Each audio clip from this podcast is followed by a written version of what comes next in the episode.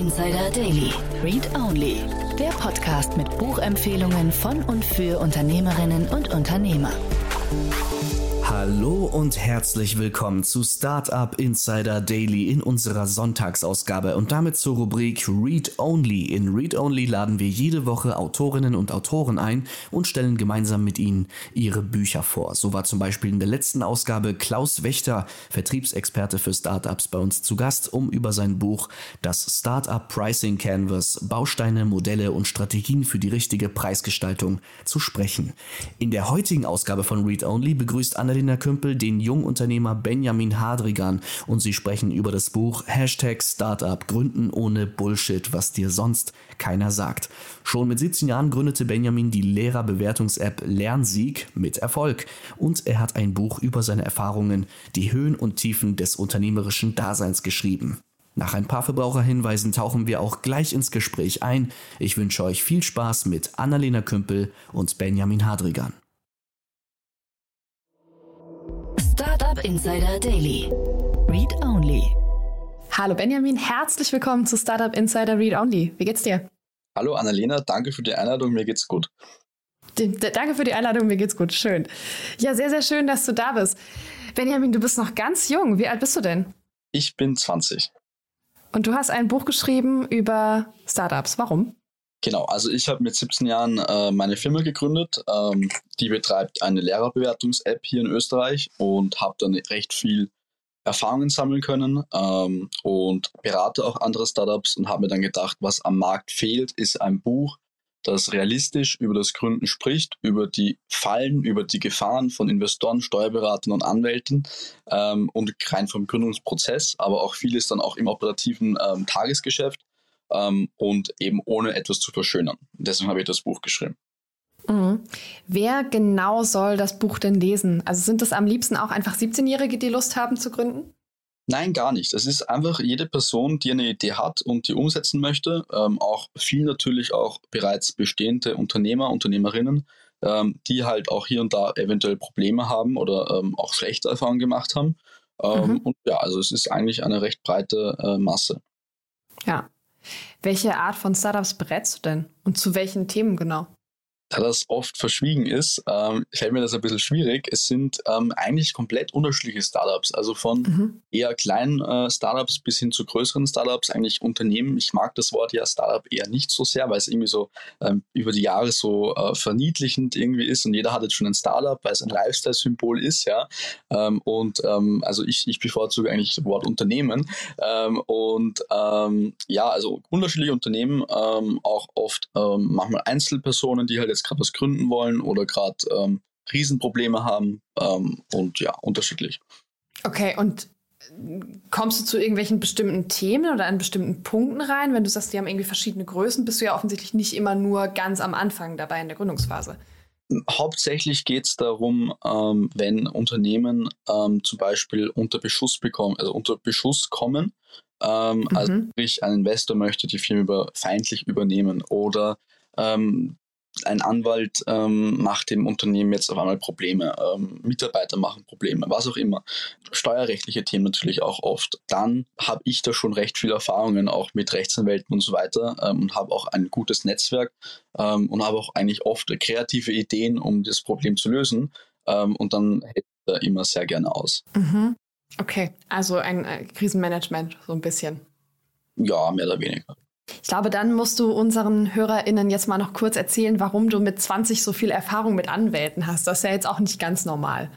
Also wie ich mit 17 Jahren die Lehrerbewertungs-App gegründet habe, haben wir mittlerweile, also in kürzester Zeit haben wir da 500.000 Downloads, waren auf Platz 1 der Charts bei den App Store ähm, über Wochen vor Instagram, vor WhatsApp ähm, zwei Pressekonferenzen komplett überfüllt und natürlich die Lehrergewerkschaft hat uns verklagt. Vier Zivilklagen, 40 Verfahren bei der Datenschutzbehörde. Allein im ersten Jahr waren es 300 bis 400.000 Euro nur für Rechtsanwälte für die Beratung.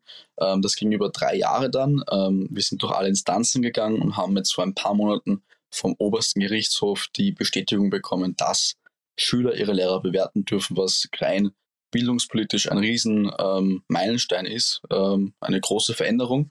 Und ja, natürlich ähm, waren da viele Attacken von der Gewerkschaft. Ähm, intern ist auch natürlich viel passiert.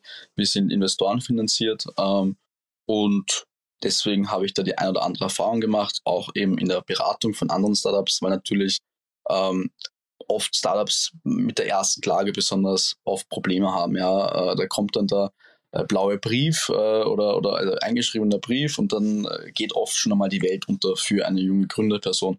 Ähm, mhm. Überhaupt kein Problem in Wahrheit, ja. Auch da gibt es Möglichkeiten ähm, und da muss man halt einige Dinge beachten, damit das dann kein riesen finanzielles Problem wird ähm, und man auch richtig handelt. Man kann sich auch oft überlegen, ähm, selbst dann auch zu verklagen, um Druck aufzubauen, beziehungsweise andere Wege zu gehen und ja, mhm. so kann man alles. Ich meine, Selbstverklage immer nur unter der Bedingung, dass man sich das leisten kann. Ne? Das ist ja auch oft ein, ja, ein finanzielles Problem, wenn so eine Klage kommt. Ist, ist gar nicht so relevant. Ähm, es gibt äh, Firmen, die auf Prozessfinanzierung ähm, spezialisiert sind. Auch mein neues Unternehmen finanziert Prozesse für junge Gründer. Ähm, einfach, ähm, das sind Unternehmen, die wetten quasi darauf, dass sie hier gewinnen äh, und dann beim Kostenersatz vor Gericht ähm, kriegen sie das Geld. Das heißt, es gibt natürlich auch einen anderen Weg, dass Anwälte erfolgsbasierend arbeiten. Sprich, erst wenn sie gewinnen, kriegen sie das Geld. Ähm, und also da gibt es unterschiedliche Modi, ähm, wie man auch jetzt ohne Geld ähm, Druck aufbauen kann wissen wenige Gründer ähm, und denken, ja, man muss zum Anwalt gehen, 350, 400 Euro pro Stunde zahlen und dann geht es dann schon schnell in die 30, 40, 50.000 Euro. Ähm, und ja. Wie ging es dir denn, als die Klage kam, die erste? Das war äh, genau an meinem 18. Geburtstag, ähm, war die Klage im, im ja, Happy Birthday, äh, war die Klage im Postkasten und natürlich, da war ich dann schon etwas ähm, aus der Fassung, weil natürlich normal, normalsterbliche Menschen, ja, also wie wir das ja alle sind, ja, assoziieren mit Klage ja eher Bedrohung, ja, und ist eher schlecht. Natürlich im unternehmerischen Leben wird man schon hier und da manchmal verklagt äh, oder klagt, ja, äh, ist nun einmal so. Ähm, und besonders bei Zivilklagen steht ja nur, unter Anführungszeichen, nur Geld am Spiel. Ja? Ähm, es ist ja nicht Strafrecht, wo man ins Gefängnis kommen kann. Ähm, und natürlich ähm, mit 18 war das jetzt nicht so lustig, aber nach der zweiten, dritten Klage gewöhnt man sich auch daran. Mhm. Okay, das heißt, ähm, erstmal so ein bisschen Schock und was soll das? Und dann trat so ein Entspannungseffekt ein. Mehr oder weniger, ja. Das heißt, wenn jetzt eine Klage kommt, bist du entspannt. Ja, ich, ich freue mich auch dann meistens immer. Also wenn irgendwas ist, Probleme, man kann, ja auch, man kann ja auch süchtig nach Problemen werden. Also äh, mir machen Probleme immer mehr Spaß als jetzt friedvolle Zeiten. Ähm, also das ist, ist immer, immer äh, interessant für mich. Mhm. Okay, dann können wir ja einfach auch mal zur nächsten Frage gehen. Was macht dir denn Spaß am Gründen? Probleme. Ja, naja, die, die Herausforderung ist es, glaube ich. Ähm, bei der Lehrerbewertung haben einmal alle Investoren am Anfang gesagt, ja, Bursche, Bubi, mach einmal die Schule fertig. Mhm. Ähm, und du wirst das sicher nicht schaffen, weil da gibt es diese Lehrergewerkschaft und die werden dich finanziell abschlachten durch Klagen und so weiter. Hatten sie natürlich recht. Wir haben es dann natürlich äh, geschafft. Ähm, und ähm, diese Herausforderung, also wenn jemand sagt, es geht nicht, äh, da, da fängt mein Hirn dann an zu denken äh, und findet es umso interessanter. Und ähm, generell finde ich am interessantesten, wenn junge Leute was gründen oder auch ältere Leute eine tolle Idee haben und was umsetzen und dann eigentlich mit einer kreativen äh, wertvollen Idee in das Wirtschaftssystem kommen, ohne Erfahrung, lauern viele Gefahren. Ähm, so wie wertvoller die Idee, desto brutaler wird es eigentlich dann auch für den Gründer, ähm, von Seiten von Investoren, von Anwälten und so weiter, von Mitgründern, von Mitarbeitern und so. Also da gibt es ganz, ganz viele Sachen. Ähm, und ich finde das immer unfair, weil natürlich der Gründer eher eine wahrscheinlich am Anfang naivere Person ist, die ja etwas verändern möchte, äh, zum Positiven kreativ und ein bisschen naiv. Und das ist eine schlechte Mischung für die Wirtschaftswelt. Ähm, und da helfe ich eben gerne. Und mir ist aufgefallen, dass es so viele Formate gibt in Deutschland, in Österreich, Startup-Shows und weiß nicht was alles. Und da wird alles so schön und locker dargestellt. Da gehst du hin, zwei Minuten, zwei Millionen, ja.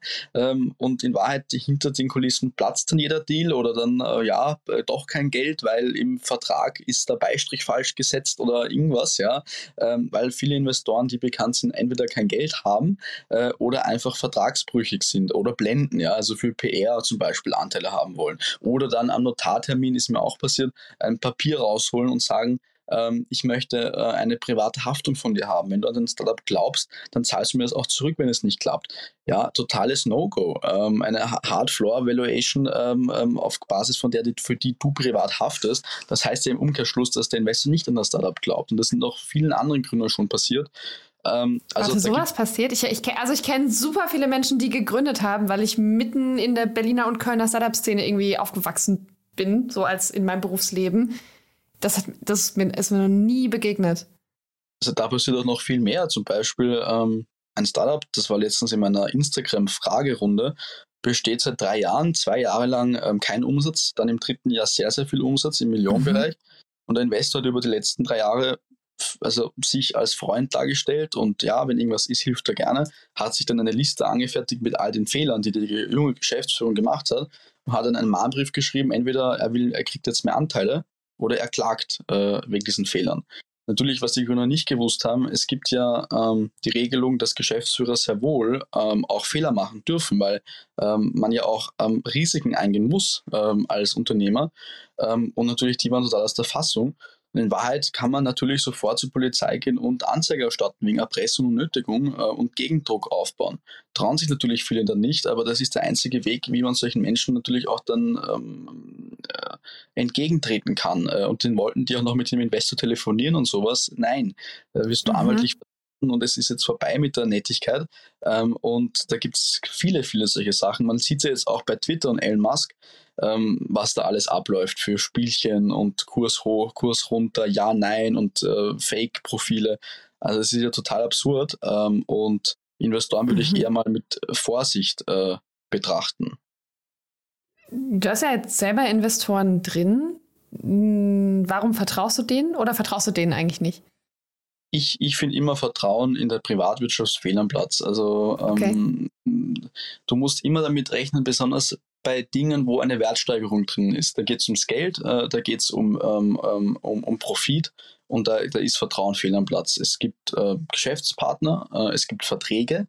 Ähm, viele Gründer haben besonders am Anfang nur mündliche Verträge mit den Mitgründern, was auch ein fataler Fehler ist. Mhm. Ähm, und ähm, und ja, und das, was vertraglich geregelt ist, daran hält man sich und fertig. Da gibt es jetzt nicht äh, irgendwie eine freundschaftliche Basis, meiner Meinung nach ist fehl am Platz. Also wenn man ein Unternehmen aufbauen möchte, ähm, hat man eher dafür zu sorgen, Wert zu erschaffen und dafür zu arbeiten. Fertig. Also eher nüchtern betrachtet. Mhm. Das sieht ja jetzt ein großer Teil der Startup-Szene, würde ich sagen, anders. Ne? Es geht ja schon viel um Beziehungen und viel um Vertrauen auch. Also da sprechen ja auch alle drüber, dass es auch darum geht, dass die Menschen, die da zusammenarbeiten, zusammenpassen, dass es viel auch um Teams geht, also viel scheitert ja auch daran, dass die Teams nicht zusammenpassen oder eben dass das Vertrauensverhältnis Investoren und GründerInnen ähm, nicht mehr funktioniert. Und also, das heißt, du sagst komplett, lasst alles an Emotionen da raus und kommuniziert über Verträge? Ja. Ja. Weil es sind fremde Personen letztendlich. Äh, ich meine, wenn das dann wenn ein Unternehmen investiert, ist das was anderes. Wobei auch da habe ich schon einige Geschichten gehört. Ähm, also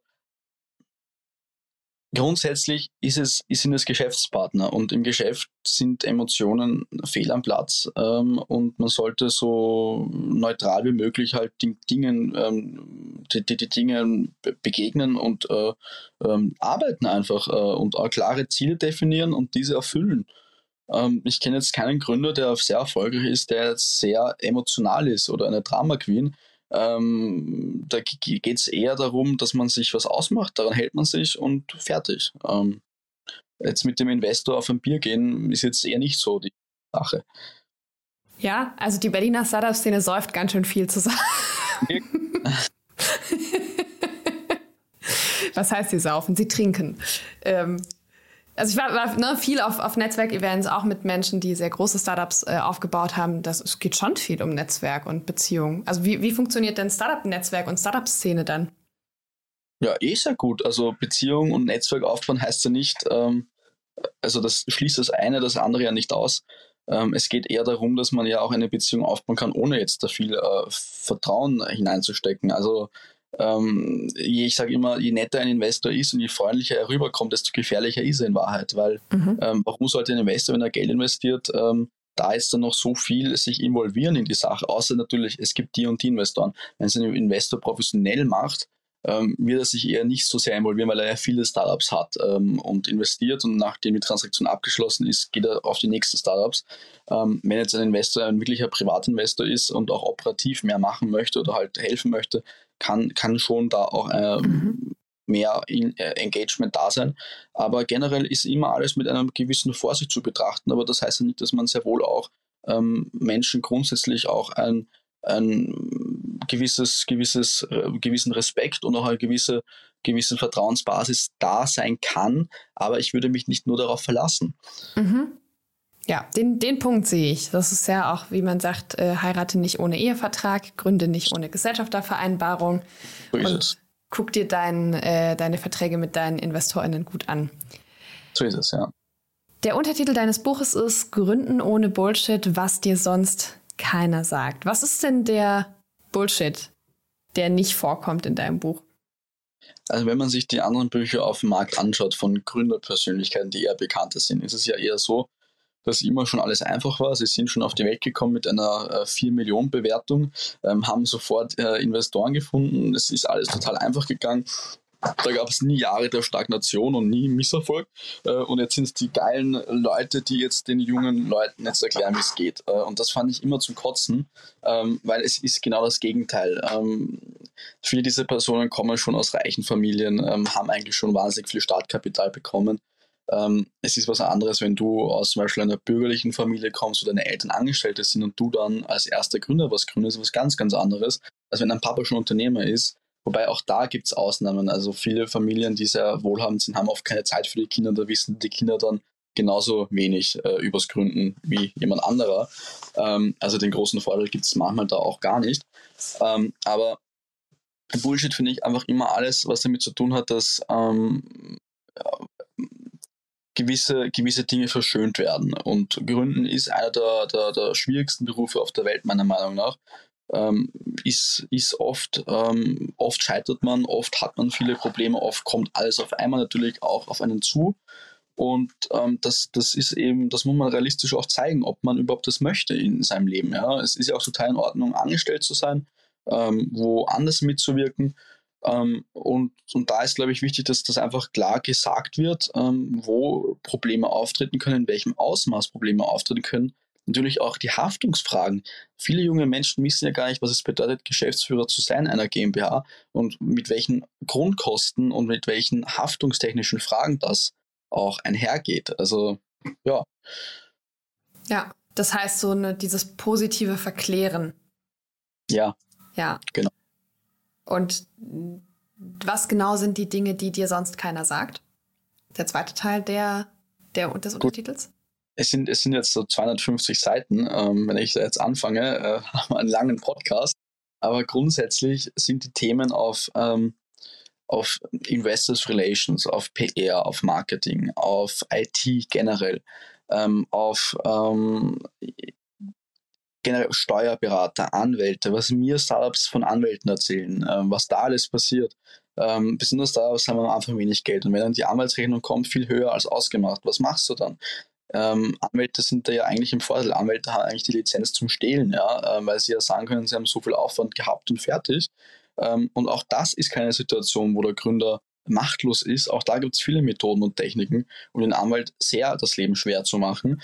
Ähm, und äh, da, da, da davon geht, handelt quasi das ganze Buch auch.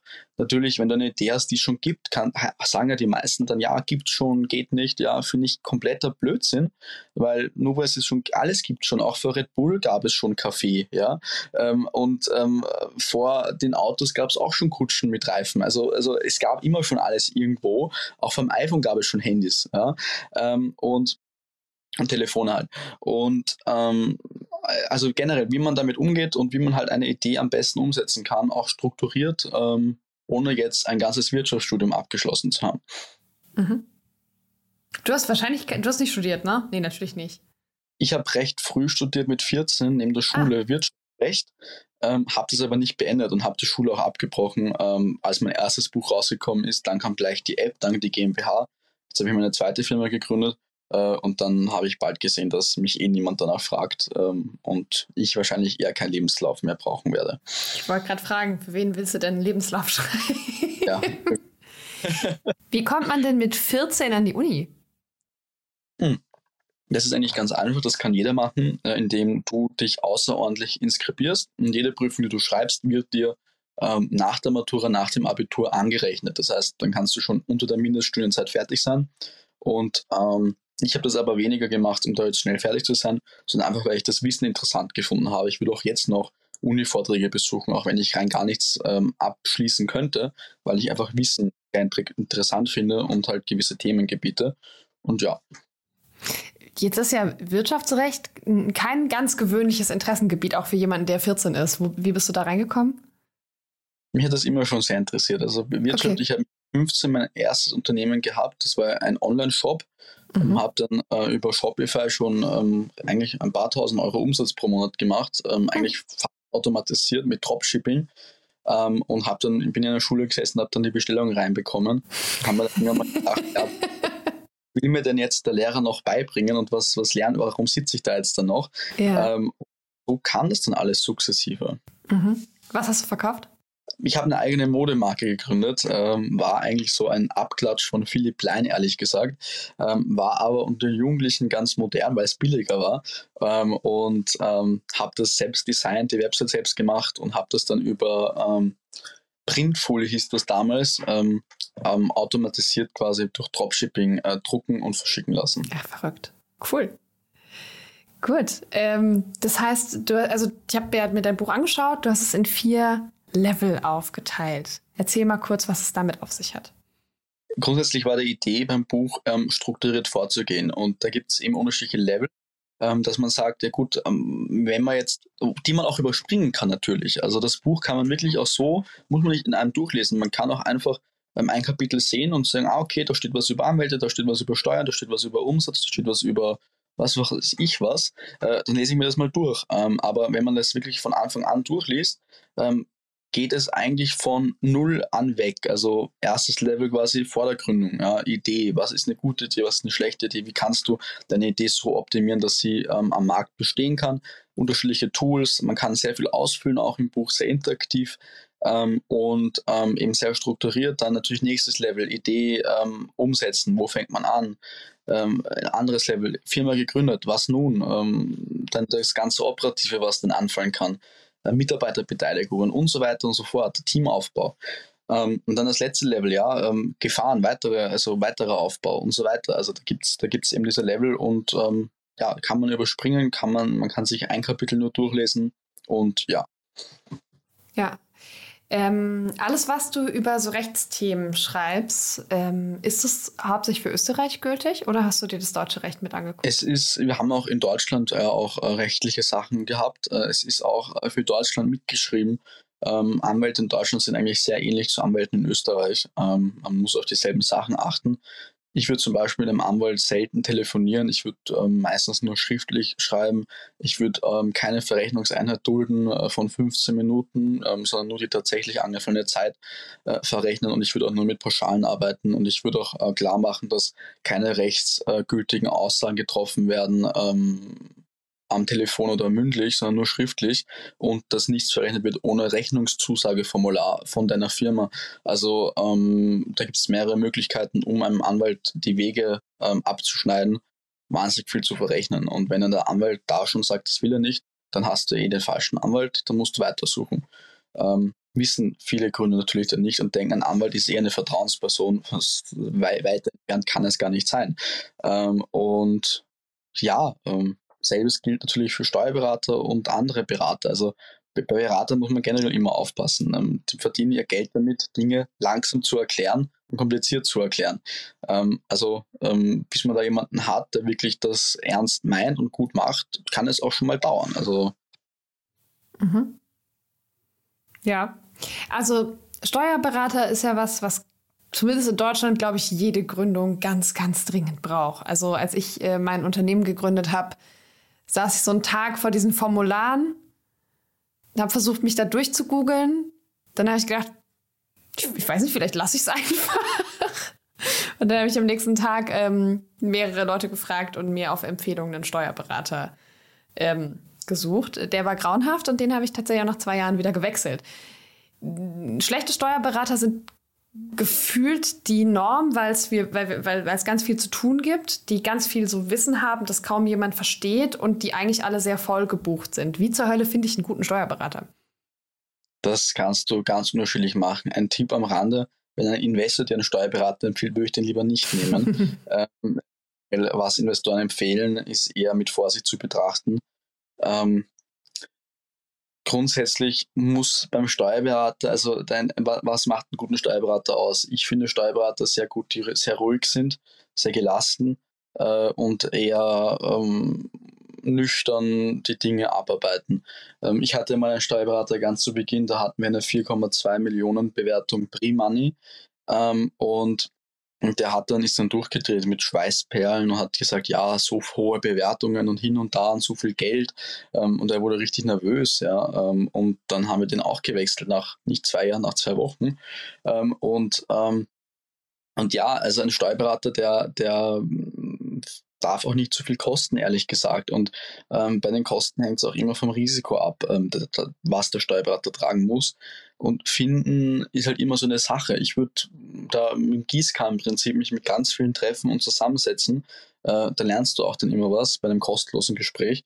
Ähm, und dann entscheiden oder auch eine Probezusammenarbeit ausbauen. Man kann ja auch einmal einen Monat zusammenarbeiten und dann schauen, ob das passt ähm, mit einer klaren Pauschale. Und ja, also es gibt mehrere Möglichkeiten. Ich würde viele anschreiben, viel kommunizieren äh, und äh, viel herausfinden. Es muss natürlich auch zwischenmenschlich passen. Mhm. Hast du deine Berater so gefunden, mit denen du arbeitest? Ja, jetzt Gott sei Dank schon sehr lange. Ähm, sind gute Zusammenarbeiten. Am Anfang war es eher turbulenter, sehr viel Fluktuation auch bei den Anwälten. Ähm, und jetzt haben wir eigentlich dieselben Anwälte seit langer Zeit, denselben Steuerberater und ja, passt halt. Ja, jetzt ist so viel über Anwälte geredet und darüber, ähm, dass du die gar nicht so gut findest. Es gibt einen Anwaltsleitfaden in deinem Buch. Was äh, ist wichtig? Was steht da drin? Ich finde Anwälte ja grundsätzlich gut und wichtig. Ähm, ist ein wichtiger Beruf, genau wie der Beruf von einem Lehrer und so weiter oder von einem Arzt. Ähm, nur natürlich, äh, viele Anwälte ähm, sind natürlich sehr gierig nach Geld ähm, und ähm, sehen in Startups eine Möglichkeit, sehr ähm, beratungsintensive ähm, GmbHs zu beraten und viel Geld zu verdienen, die sich dann aber auch extrem schlecht wehren können, wenn was ist. Ähm, also das ist für Anwälte ein, ein gutes Geschäft. Und besonders das Geld von Investoren rausnehmen aus einer Firma ist für einen Anwalt auch dann sehr einfach, ähm, weil es dem Gründer nicht wirklich gehört. Und im Anwaltsleitfaden gibt es wahnsinnig viel, was drin steht über die Anwaltspersönlichkeit und wie man sich auch wehren kann. Also es gibt ja die Anwaltskammern, ein Anwalt hat eine Zulassung. Wird ihm diese entzogen, dann hat er keine Lebensgrundlage mehr. Also wenn man sich wehren möchte gegen einen Anwalt, dann zielt man eher auf die Zulassungsfrage ähm, äh, und versucht hier Gegendruck aufzubauen. Wenn ein Anwalt eine zu Rechnung stellt, dann sollte man nach einem Leistungsverzeichnis fragen und dann pro Zeile 15 Fragen stellen, bis der Anwalt gar nicht mehr kann, weil natürlich muss er Fragen beantworten zu diesen Positionen, bevor sie überwiesen werden. Ähm, wenn man einem Anwalt vorab sagt, dass ähm, die Leute, die im CC sind, nicht bezahlt werden oder bei einer Besprechung mit mehreren Anwälten genau der bezahlt wird, der eben im, im, im, im Spezialgebiet ist, ja, ähm, und so weiter. Also da gibt es viele Möglichkeiten ähm, und äh, man kann natürlich auch mit Anwalt ausmachen, dass persönliche Gespräche aufgezeichnet werden, ähm, damit da nichts erfunden wird, wie es war ja mündlich vereinbart, dass wir den Stundensatz erhöhen oder es war ja mündlich besprochen, dass ähm, wir das jetzt so und so machen. Ähm, da decken sich Anwälte auch oft in den Kanzleien ähm, und ähm, haben das perfekte Konstrukt, um über den Gründer drüber zu fahren. Ähm, es sei denn, es gibt einvernehmlich natürlich auch äh, Sprachaufnahmen und so weiter. Ähm, die würde ich aber dann meistens auch protokollieren, am Ende kurz zusammenfassen, weil sonst wird es unübersichtlich. Man muss auch immer Zugriff haben auf die, die Beweise, ähm, auf die Informationen. Und sonst steht eigentlich einer guten Zusammenarbeit mit einem Anwalt nichts entgegen. Und wenn Anwälte dann damit kommen, ja, es muss eine Vertrauensbasis kommen, da würde ich sehr vorsichtig sein. Ein guter Anwalt konzentriert sich auf sein Spezialgebiet, macht das, was der Mandant möchte und verteidigt ihn. Wenn ein Anwalt ähm, anfängt zu erzählen über die, also Risiken natürlich muss er aufklären. Wenn ein Anwalt meint, das und das geht nicht, dann würde ich eher auch Abstand nehmen, weil ähm, es ist nicht die Aufgabe vom Anwalt, wenn du ihn beauftragst, dir das auszureden oder dir zu sagen, was du für schlechte Chancen hast, sondern eher ähm, dafür zu kämpfen, dass du gewinnst. Ähm, ich hatte mal ein, ein, ein, ein, ein Vergleichsgespräch mit einer anderen Firma und da war der Anwalt äh, äh, von der Gegenseite sehr aggressiv, hat unterbrochen, hat herumgeschrien, hat Druck aufgebaut und mein Anwalt hat angefangen zu stottern äh, und es war eine Katastrophe. Es war eine Katastrophe und dann am Ende, ähm, wie die weg waren, die andere Partei, habe ich gesagt, schauen Sie, das ist ja wirklich ein guter Anwalt von der Gegenseite gewesen, oder? Hat er gemeint, finden Sie? Ich sehe das nicht, dass ein Anwalt so sein soll. Ähm, und da wurde mir dann bewusst, dass ich den falschen Anwalt habe. Ähm, und ähm, man muss auch sagen, es gibt nicht einen Anwalt für alles. Man sollte eher unterschiedliche Anwälte hinzuziehen für unterschiedliche Rechtsgebiete. Und wenn man einen Anwalt braucht, der halt einmal laut herumschreit, dann sollte man halt auch den beauftragen, der am lautesten herumschreien kann. So sollte man vorgehen und es sollte nicht ein Anwalt dann für alles da sein. Es geht ja auch gar nicht bei den ganzen Spezialisierungen. Mhm. Suche ich mir einen Anwalt, wenn ich einen brauche, oder habe ich die am besten schon vorher in der Hinterhand? Wenn du einen brauchst, suchst du dir einen und mit der Zeit hast du sie ja dann eh bei der Hand. Lass uns mal noch auf Level 4 gucken. Das äh, klingt alles ein bisschen schöner und ein bisschen vertrauensvoller. Ähm, das, ne, also die, die Überschrift ist, Gründen soll Spaß machen. Und ich habe dich ja vorhin schon gefragt, was, was macht dir denn Spaß am Gründen?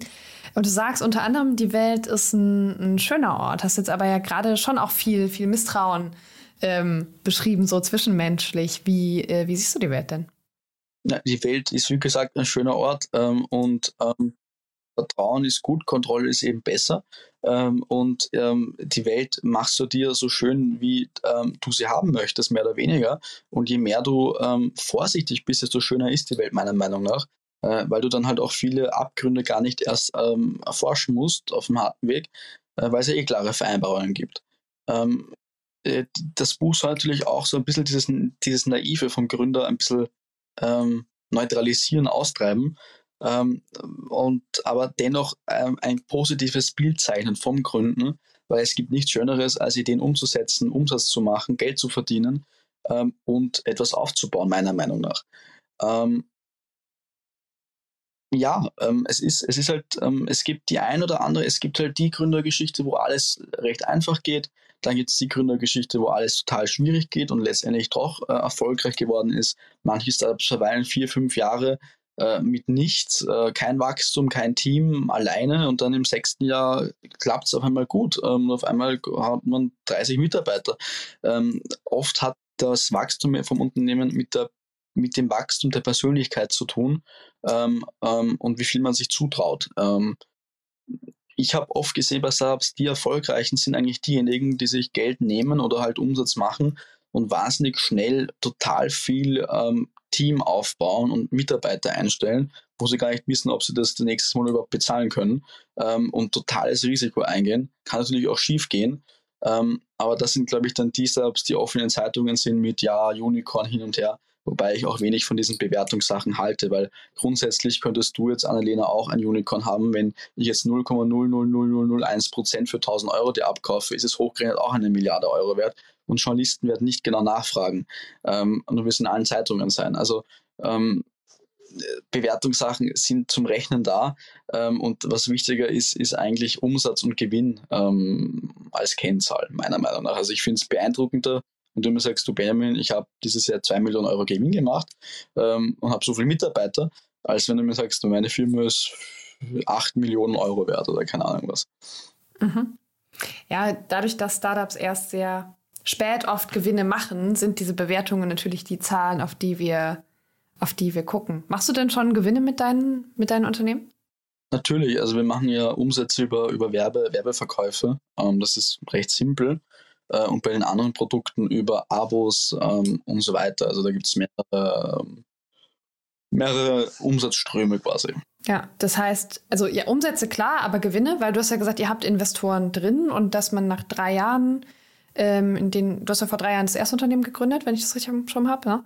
ähm, dann nach drei Jahren Gewinne machen, obwohl Investoren drin sind, ist ja ungewöhnlich. Wie, wieso ist das ungefähr? Also, äh, äh ja, weil die meisten Startups, die äh, die Investoren drin haben, ja erstmal sehr stark auf Wachstum arbeiten und dann kommen zwar Umsätze rein, aber bleibt ja noch kein Gewinn hängen, weil es ja alles fließt erstmal, erstmal fließt sehr viel Geld ins Unternehmen.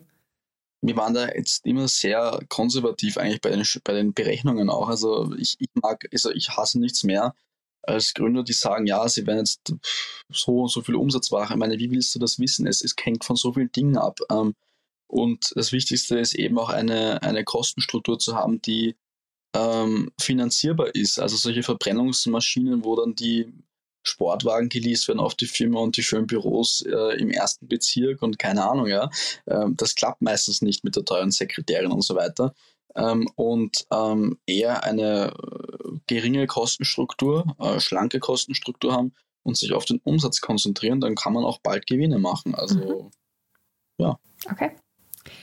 Hast du zum Abschluss noch einen Tipp für die jungen GründerInnen in, unseren, in unserem Publikum? Gut, man kann jetzt sagen, lass sie nicht unterkriegen, das sind halt diese Standardsprüche. Ähm, ich würde einmal empfehlen, mein Buch zu kaufen. Ähm, ähm, ich würde empfehlen, ein ähm, bisschen, bisschen vorsichtiger mit Geschäftspartnern umzugehen. Ähm, und ich würde empfehlen, dass man ähm, sich klare Ziele steckt und klare Pläne macht, wo man wann sein möchte. Äh, und dass man da mit einer, einer kleinen Kostenstruktur, einer, einer schlanken Kostenstruktur auch hinkommen kann. Und ich finde es besser, ein paar Euro Umsatz zu machen regelmäßig, ähm, als einmalig eine hohe Firmenbewertung zu haben. Und ich würde bei Investoren wirklich aufpassen. Da gibt es viele Geschichten und ich würde eher schauen, dass die Firma weiterhin gehört, dass du das sukzessive aufbaust und nicht jetzt auf Neider hörst oder irgendwie Familienmitglieder, die dir das ausreden wollen. Und dann wird es auch was werden, früher oder später. Und wenn es nichts wird, machst du halt ein neues Unternehmen auf und dann wird es halt dort was. Also ja, so ist das nun mal. Gut, so ist das nun mal. Benjamin, danke dir und äh, vielleicht hören wir uns ja beim nächsten Buch. Danke dir, Baba. Ciao. Read Only Steckbrief. Titel und Autor. Benjamin Hartrigan und Hashtag Startup gründen ohne Bullshit. Verfügbare Sprachen. In Deutsch. Seitenanzahl. 250. Verlag. Beim Goldeck Verlag. Erhältlich bei eigentlich überall im Buchhandel, Thalia, online, Amazon, auf meiner Webseite, also viele Möglichkeiten. Preis 18 Euro.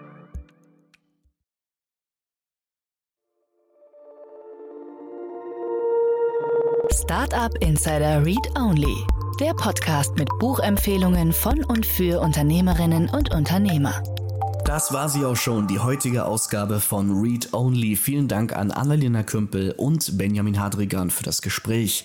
Und das war's mit Startup Insider Daily für heute und für diese Woche. Am Mikro war wieder einmal für euch Levent Kellele. Ich hoffe, wir hören uns morgen zur Montagmorgen Ausgabe wieder und sage Tschüss und auf Wiedersehen.